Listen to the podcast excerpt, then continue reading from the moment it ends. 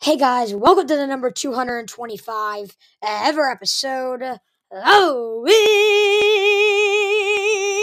Talk with Chase. I am Chase Coburn, and today we are back with another episode of Wiz Talk with Chase. In today's episode, we are going to recap uh, this kind of second part of the uh, of the road trip of the four game road trip, where they lost at Milwaukee and la- lost at Oklahoma City. Before, before previewing their matchup tonight against the New Orleans Pelicans. This one should be a good one, so sit back, relax, and enjoy the show. And let's get into this.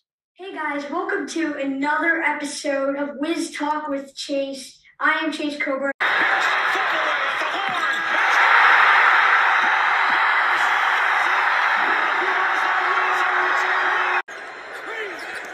Porter can't find anybody. He gives it to Wall. Working against Bradley for three. Shot! Wall! Oh, he's Troy open. Brown Jr. finding Beal. Beal puts it up and in. And the Wizards take the lead. Matthews with a steal. Here's Westbrook for three. He hits it. Wizards up by one. Chased down by Beal in the corner for three. Gets fouled and hits it. A chance for the Wizards to go up by one. All right, so let's recap this uh, Wizards Bucks game real quick. Before we do, I, ju- I would just like to say um, I did break my wrist, and it is hard to do all these uh, prep uh, preparations. So expect there to be less frequent episodes over these next two weeks, but we will still get some Wizards coverage for you. But that's you guys didn't come here to listen to me talking about my broken wrist.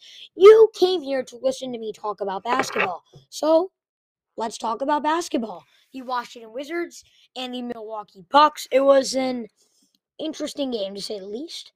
Um, they lost, as you could probably expect by my uh, monotone voice. Um, Giannis had 55. He had 55 wins. He had 55 points. 55. 55. 55.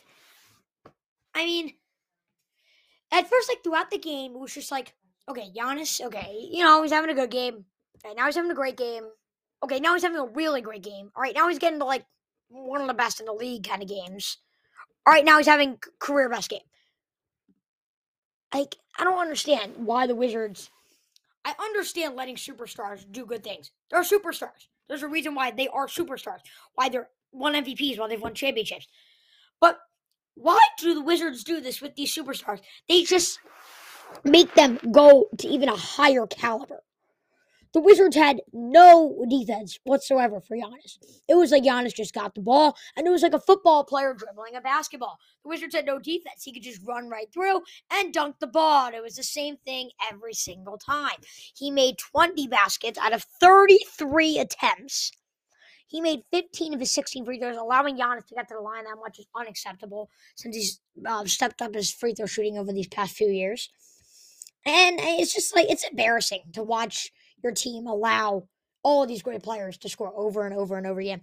And the Wizards actually didn't play a bad game offensively. Uh, Kuzma and Porzingis did their part. They each had two very good games. Gafford had 11 and 12 with a double double, what Daniel Gafford usually does. And then you saw 12 points from Deni Avdija, Corey Kispert, and Rui Hachimura. Right? Impressive. But on the other end, the Wizards just could not guard the paint. Bobby Portis had 17 and 13 with a double double. And then Brook Lopez had a 21.12 rebound, six block double double while shooting 10 of 13 from the field. Look, it's even though the Bucks shot 27% from three, the Wizards didn't do that much better. They shot 29% from three. And when your biggest strength in a win in a winning streak has been something that you lost in, a, in against one of the best teams, like the Wizards' biggest strength has been points in the paint. When you get when you are outplayed in a category why you're winning, uh, in a category of the reason why you're winning against a team like um, Milwaukee, you're not going to win a basketball game. It's it's really that simple. So you know the Wizards, you know not a not terrible game. Besides the fact they allowed Giannis to drop 55 points, um, not terrible. But you know they'll respond against Oklahoma City. Right? I predicted them to this is the part that frustrates me about being a Washington Wizards fan. This is the part. This is the part. the entire starting lineup on the Oklahoma City Thunder had double digit points. I do not know why, but Shai Gilgeous-Alexander plays like he is prime Michael Jordan every single time that he touches a basketball against the Washington Wizards. He had 30 points in this matchup. Jalen Williams had 18. So did Lu Dort. Josh Giddey had 20. Mike Muscala had double digit points, everybody. And then you had three eight point per game scores Tre Mann, Kenrich Williams, Isaiah Joe off the bench. It also comes down to the fact that if you shoot 29% from three, this isn't the 1980s, guys. This is the 2020s.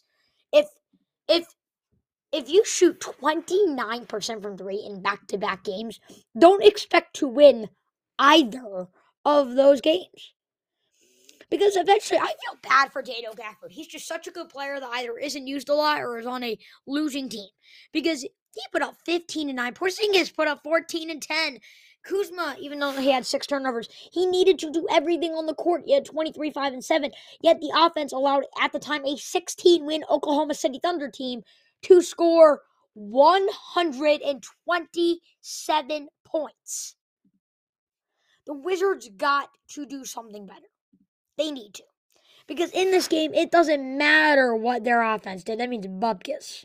It mattered what their defense did. And another game, this time though, when you're not going against good players in the paint, that you lost in the strategy that has won you basketball games. Eventually, it's going to come down to this. If the Wizards are shooting terrible from three, which is going to be tough because now they're going against a New Orleans team that is one of the best three point shooting defenses in the NBA. You're gonna, if you if you don't shoot well from three and you don't win the points of the paint battle, forget what the defense does. You're gonna lose the game right there. And then combine the fact that you're that you're allowing the teams to score more than 120 points every game. It's unacceptable. And now Beal's hurt. And now Beal's hurt because he got injured in that Milwaukee game, 13 minutes into the game, and he's out for a few weeks. Everything currently, as a Washington Wizards fan, is a disaster of gargantuan proportions, and things need to change, and they need to change now. And there is time to change. The Wizards have the easiest remaining schedule in the NBA. So if, if they are if they do want to sneak in and maybe make it to the second round this year, which will get them less than a mediocre draft pick, um, and not win them a ring, then Sure, they could do that with the schedule that they have, and they can start to pick it up against weaker opponents. Now, they're going against a really tough um, New Orleans team. They're one of the best teams in the league this season. However, with Zion and Brandon Ingram out, this should be a game that the Wizards can win. Beal is out, Johnny Davis is out, Taj Gibson is returning from injury. But again, with Zion and Ingram out, Larry Nance is probable. That's the injury report. The Wizards should be able to win this game. The starting lineups for the Wizards, it's simple. It's the same lineup. It's Monte Morris, who, by the way, I had a good game in that Oklahoma City game. Monte Morris, Corey Kispert, Kyle Kuzma, Kristaps Porzingis, and Daniel Gafford in the starting lineup. As for New Orleans, I think they're going to play this with CJ McCollum at the one, Jose Alvarado at the two, Herb Jones at the three. If Larry Nance Jr. does end up playing like he is supposed to, have him at the four and Jonas Valanciunas at the five. My prediction: I have the Wizards coming out with an 113 to 111 victory, starting off with my Coburn's catch.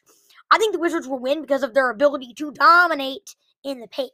The Wizards' two big lineup has been great, and especially with Zion Williamson out, the Pelicans don't have the post defense to be able to guard that paint offense. Again, if they're able to play good, well in the paint, they should be able to win the basketball game. Not to mention that the Pelicans are missing their two of their best scorers with Zion and BI out. Um, even though they have CJ McCollum, it's still going to be tough to keep up offensively. Give me the Wizards in a close game. A surprising statement. I'm not sure if it's surprising. It wouldn't be surprising if you're a Wizards fan. I think CJ McCollum will have over 30 points in this game.